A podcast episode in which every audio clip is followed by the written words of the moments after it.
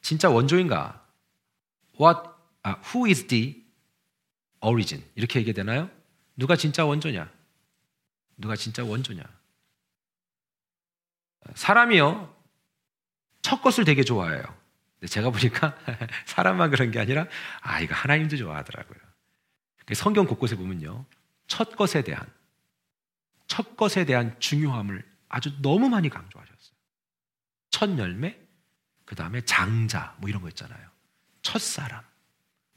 첫 것을 되게 중요하다. 원래 이 근원지, 이 시작점을 되게 중요시 여긴다는 것이죠. 말 그대로 그게 진짜라고 생각하기 때문에 그래요. 뭐가 오리, 오리진, 오리진. 뭐가 오리지널이냐 이거죠. 예. 한국 가면 여기는 그런 간판이 없는데 원조라는 간판이 많아요.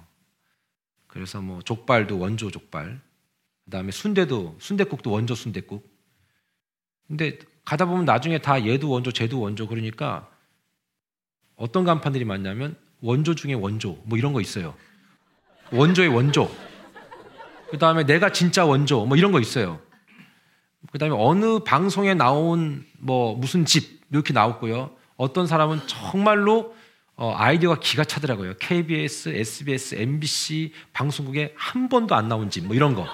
이렇게 광고를 하는 분도 계시더라고요. 너무 원조, 너무 원조. 다 원조라 이거지, 원조라. 내가 진짜다. 이거예요. 내가 진짜다. 이 세상 누가 자기가 페이크, 가짜가 되기를 원하겠어요? 진짜가 되기를 원하죠. 하지만 세상은 언제부턴가 이런 가짜들이 진짜를 몰아내기 시작했어요. 그렇죠? 맨날 관세청에서 하는 일이 뭡니까? 가짜들 모아다 다 불태워버리는 거예요. 불태울 때마다 우리 어떻게 생각해요? 어머나, 어머나, 어머나. 아, 그냥 나 하나 주지, 그냥 불태울 거. 그렇잖아요. 근데 안 된다. 걔네들은 불태워버려야 된다. 왜? 그것이 있는 한, 진짜는 진짜일 수 없기 때문에 그런 것입니다. 근데 왜 이렇게 세상은 가짜가 판치는가? 왜 이렇게 가짜가 진짜 행색을 하면서 자꾸 모두를 속이는가? 그것은 진짜를 잃어버렸기 때문에 그렇습니다. 그래서 그 진짜가 무엇인지 정확히 알지 못하게 되니까 진짜를 아는 사람은 가짜를 쓰지 않습니다. 왜요? 그 진짜가 가져다 주는 그 느낌을 갖고 있기 때문에 그래요. 성경은 이렇게 말합니다. 성경은 야, 하나님이 진짜다. 하나님이 원조다. 이 얘기를 그렇게 끊임없이 해왔지만 사람들은 그거를 믿지 않습니다. 너무나도 많은 사람들이 모르고 산다는 것이죠. 처음에 그 진짜를 알고 난 뒤부터 사람들은 뭐예요? 모든 것이 엉키기 시작했습니다. 하나님을 끝까지 알면 되는데 그 알았던 하나님을 잃어버린 순간부터 엉키기 시작한 겁니다. 그 모든 시작, 처음의 시작, 시작 이전에 그 시작인 하나님이 우리가 있었는데 이 하나님을 잃어버리니까 어디가 시작인지 모르니까 이것도 진짜 같고 저것도 진짜 같아서 이 땅에 많은 종교들을 만들어낸 거예요. 하나님을 받아들이지 않기 때문에 사람은 점점 더 가짜를 선호하게 돼 있습니다.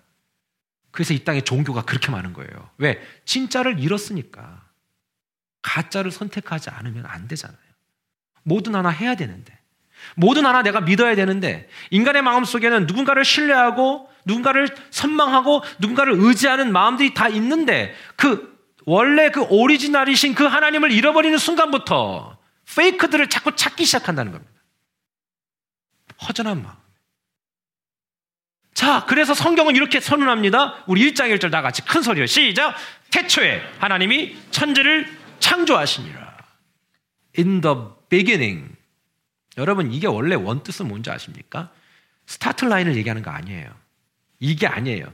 이거 이전 이걸 얘기하는 거예요. 그러니까 이거 이전의 이전. 그러니까 스타트가 없어요. 모든 것의 시작 그 이전의 상태가 in the beginning에 원래가. 그런데 이것을 얘기한 사람이 누가 있어요? 아무도 없어요. 성경은 이렇게 얘기합니다. In the beginning. 태초에 하나님이 하셨다. 그렇게들 그 시작이 무엇인지 궁금했는데 성경은 그 시작이 하나님이었다. 더 정확히 얘기하면 그 시작 그 이전의 시작이 하나님이었다. 이렇게 얘기하니까 뭐예요? 여러분, 이것이 해결되지 않으면 끝이 어딘지도 해결이 안 돼요. 모든 것의 시작은 하나님이었고 그 하나님은 시작하신 것을 지금도 끊임없이 운행하시고 결국 끝도 결정하실 분이 하나님이다라는 것입니다. 믿습니까? 여러분 잘 생각해 보세요. 말씀드렸죠. 지구가 자전을 한다고요. 자전. 스스로 한 바퀴씩 돈다고요. 하루에 한 바퀴. 1년은요. 태양을 중심으로 또 한 바퀴 돌아요. 공전을 한단 말이에요. 말씀드렸잖아요. 지구가 하루에 한 바퀴 돌 때 시속 1600km. 비행기보다 1.5배. 엄청 빠른 속도로 지금 지구는 하루에 한 바퀴 도는 거예요. 1600km로. 이거 멈추면 큰일 나는데. 여러분 생각해 봐요. 우리가 알고 있는 역사만 6천년인데 우리가 알고 있는 것만 모르는 역사는 뭐 히브리어로 그날 그날 할때 day 그 요미라는 단어라고 말씀드렸잖아요. 우리가 알고 있는 24시간이라는 개념으로 그냥 대충 알고 있는 것만 6천년이라면 그동안 0.1초의 차이도 없어요. 이거 차이 나면 골치 아파지는 거예요, 이제. 우리가 알고 있는 썸머 타임 뭐 그거 그거 아니에요, 그거. 지구는 한 번도 약속을 어기지 않고 돌고 있는데 여러분 우연이라고 한다면 이게 accidentally 우연이라면 어쩌다가 얘가 좀 빨리 돌기도 하고 좀 늦게 돌기도 해야 돼요. 이게 우연이라는 거예요. 그치요? 근데 어떻게 해요? 하루에 정확한 속도로 딱 돌고 다음 날도 딱 돌, 이게 우연이에요. 어떻게 이게 우연이에요? 난 참, 난 신기해. 이걸 우연이라고 말하는 사람들은 진짜 우연히 죽을 사람이죠, 진짜. 여러분 보세요. 어떻게 하루에 한 바퀴씩 정확히 돌아요?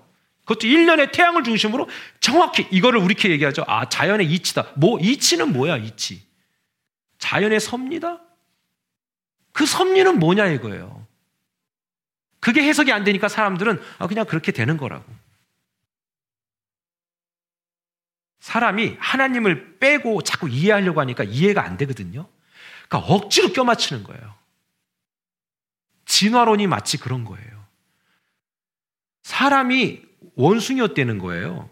원숭이가 다음 원숭이가 되고 또 다른 원숭이가 되고 죄다 뼈드는 원숭이 뼈만 모아놓고 그 얘기하고 앉아 있는 거죠. 그게 사람의 뼈인지 원숭이 뼈인지는 구분도 안 하고요. 이게 이해가 안 되니까 또 사람의 근원이 원숭이가 아니다? 그럼 더 올라가 볼까? 나중에 아메바까지 가요? 그 다음 더 가야 되잖아. 더. 더 들어가야 돼. 나중에 미토콘드리아. 더안 되면 뭐 프로틴, 뭐 단백질 덩어리. 더 안 되니까 뭐 미생물. 어, 몰라. 빅뱅, 꽝! 나 빅뱅이라는 것은 새로운 종교 같아. 뻥! 그래, 뻥 터졌다. 여러분, 저는 성경을 보면 볼수록 이 말씀이 해결되지 않으면 우리 인생에 답을 얻을 자가 없다. 태초에 하나님이 천지를 창조하시니라. 아멘. 브레시트 바라 엘로임 에타샤마임. 하나님이 천지를 창조하셨다. 그래서 우리 창세기 1장 1절 딱 읽을 때 이 말씀의 선언이요. 이게 되게 우리를 껄끄럽게 하고요. 이 말씀을 넘어서지 못하면 다음 것들은 다 해결이 안 돼요. 과학도 사상도 이 땅의 어떤 이론도 이 사실을 인정하지 않으면 해결될 수 없다. 뿐만 아니라 우리가 성경을 읽을 때 이 첫 선포, 하나님이 모든 것의 시작입니다가 이해되지 않으면 우리 인생에 살아가는 이유와 목적도 잃어버리게 된다는 것입니다. 오늘 2절에 보니까 1절을 이해하지 못하면, 받아들이지 못하면 2절도 받아들일 수 없습니다. 2절입니다. 시작. 땅이 혼돈하고 공허하며 흑암이 깊음 위에 있고 하나님의 영은 수면 위에 운행하시니라. 우리는 앞서 하나님을 떠나 생각할 때 사람은 엉뚱한 것을 시작이라고 얘기한다고 했어요. 그렇죠? 자, 하나님이 없는 삶, 하나님이 개입되지 않은 삶에 대해서 오늘 성경은 정확히 2절에 얘기해요. 하나님이 개입하지 않을 때 땅이 혼돈하다. 뭡니까? formless. 형태를 갖고 있지 않다. 그 다음에 뭐예요? 공허하다. empty. 비어있다. 하나님이 없는 인생이 그래서 가졌으나 공허한 거예요. 늘 불안한 인생들이 바로 하나님의 아직까지는 삶을 주관하시지 않는 사람들이 그렇게 공허하고 불안하고 안절부절 못하는 거예요. 왜요? 하나님이 개입하기 전에는 땅이 혼돈하다, 공허하다, 흑암이 기품이 있다. 겉으로는 규모 있고 준비된 것 같고 갖춘 것 같아 보이지만 가장 허술하고 엉클어진 삶이 하나님이 없는 삶이다라는 것입니다. 사랑 여러분, 올해는 우리가 하나님으로 채워지기를 축원합니다. 이 공허함이 사라져야 돼. 이 empty가 사라져야 돼요. 이 공허함 때문에 사람들은 늘 다른 것들을 추구하는 거예요. 그래서 이것도 해보고 저것도 해보고 극단의 취미 생활도 한번 해보고 이것도 안 된 사람 어떤 자기 몸을 막 키우고 뭐 막 만들고 막 여기도 뜯었다 저것도 뜯었다 막 그렇게 하는 거예요. 왜? 공허하다. 공허하다. 공허하다. 그리고 혼란스럽다는 거예요. 혼돈이 온다. 사랑하는 여러분, 저는 우리 온 세대 가족들이요. 삶이 혼란스럽지 않기를 축원합니다. 자기 생각이 많으면 혼란해요. 되게 복잡하거든요. 근데 단순하잖아요. 우리 태어나서요. 우리 각자가 그 나이에 맞는 하나님의 목적이 있어요. 그 목적을 향해서 우리가 계속 쓰임 받다가 나이가 들 거예요. 그럼 그 나이에 또 맞는 목적을 향해서 하나님이 쓰임 우리가 받다가 또 더 나이가 들면 그냥 가는 거예요. 그게 우리 인생의 가장 선한 목적을 향한 부르심에 대한 응답이에요. 아멘. 우리의 삶의 현장에도 볼 수 있는 내용은 어, 하나님을 떠난 인생은 하나님을 알지 못한 인생은 이 무너진 삶을들은 우리가 매스미디어를 통해 알 수 있습니다. 제가 몇 번 소개한 분들 있잖아요. 정말 화려한 조명 뒤에 가려진 정말 그들의 공허함, 외로움, 그렇죠? 네, 외로움. 제가 몇몇 분 소개해 드렸잖아요. 어, 마이클 잭슨, 위트니 뉴스턴, 그 다음에 여러분 홍콩 배우 장구경, 제가 이렇게 장구경 맞죠? 다 이게 끝이 안 좋은 사람들. 특별히 이 미국에 있는 그 사람들은 하나님이 처음에 그들을 잘 쓰기 원했고 하나님 안에 있을 땐 괜찮았거든요. 그런데 이제 이게 뭐야? 돈 맛을 보면서 사람들은 무너지기 시작하는 거예요. 모두의 선망의 대상처럼 보여지지만 이 사람들의 끝인 결국 하나님 없는 엠띠 상태. 그 공허함 때문에 열심히 다른 것들을 향해 추구하다가 끝이 허망하게 죽게 된다는 것이죠. 여러분 옆 사람한테 이렇게 얘기해 볼까요? 끝이 허망해지지 않기를 바랍니다. 시작. 네. 근데 그 끝이 언제인 줄 알아요, 우리가. 그러니까 오늘도 우리가 허망하면 안 된 거지. 오늘, 오늘 준비돼야 되니까, 오늘. 아무리 화려하고 괜찮아 보이는 삶일지라도 하나님이 없는 삶은 오늘 2절의 말씀처럼 되게 한없이 공허하고요. 삶의 어두움이 가득하다. 자신을 지배하고 있다는 것을 스스로 느껴야 된다라는 것입니다. 하지만 이미 멀리 와버렸다고 느껴지는 순간 사람은 그 사실을 알리기를 원하지 않습니다. 누구라도 내 상태, 내 스스로의 상태를 고백할 수 있다면 그 사람은 건강한 거예요. 내 인생의 시작과 끝을 함께 하시고 나를 영원한 생명으로 인도해 주시는 그 하나님을 인정하는 삶이 바로 제일 건강한 삶이라는 겁니다. 여러분, 하나님 없이는 절대로 자유롭지 못한 존재가 인간이에요. 인간이에요.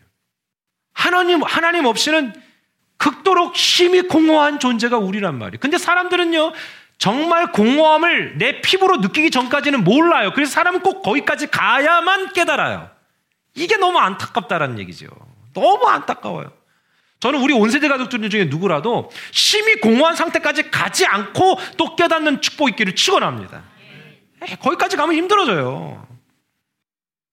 공허함이 오기 전 우리는 하나님을 만나는 축복, 깨닫는 축복, 그것이 우리가 넘치기를 주님의 이름으로 축원합니다. 3절 한번 다 같이 볼까요? 3절 하나님 이렇게 말씀하시네요. 시작. 하나님이 이르시되 빛이 있으라 하시니 빛이 있었고 세상에 하나님이 우리 모든 것의 시작일 뿐만 아니라 하나님 이렇게 얘기해요. 첫 번째, 빛이 있으라. 이야. Let there be light. 빛이 있으라. 근데 빛이 싹.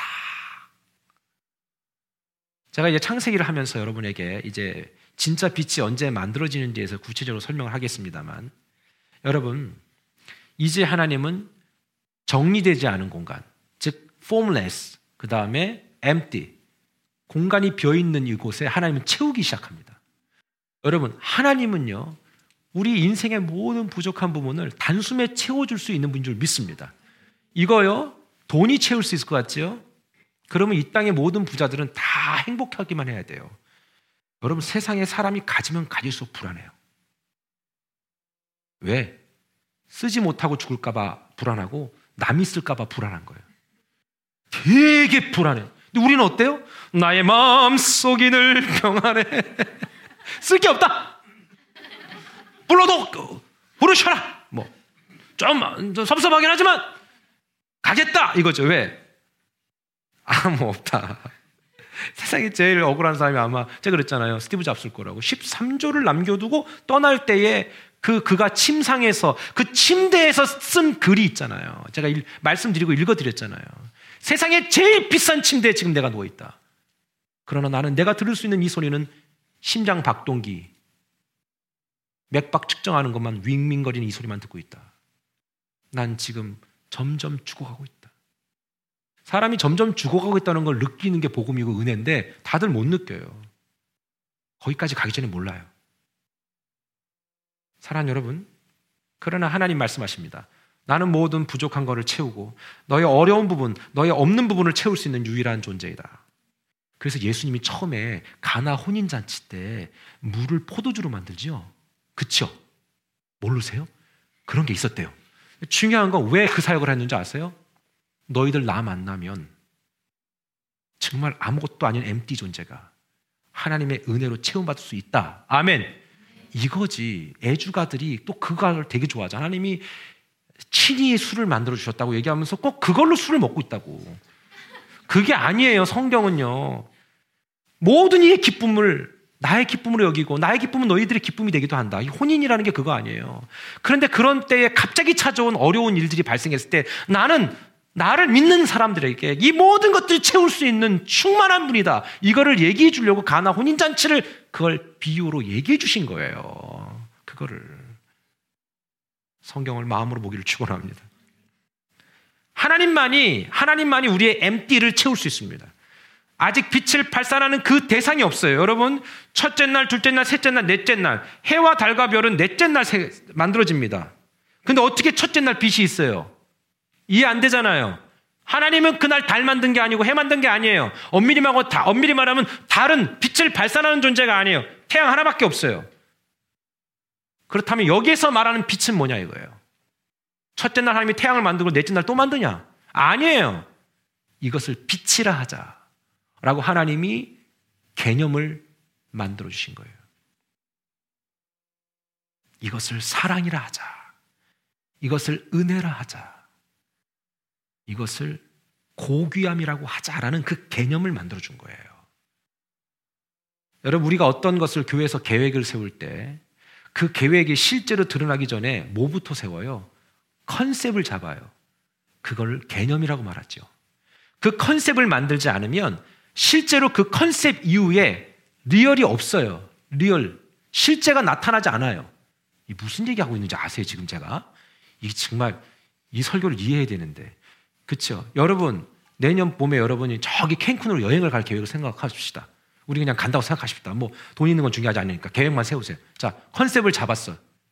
그때 가기로 했어요. 그럼 이 컨셉이 없이는 갈 수 있어요, 없어요? 못 가요. 그날, 그날이 되면 이거를 실행에 옮기는 거예요. 하나님이 하신 일이 첫째 날에 이걸 빛이라 하자.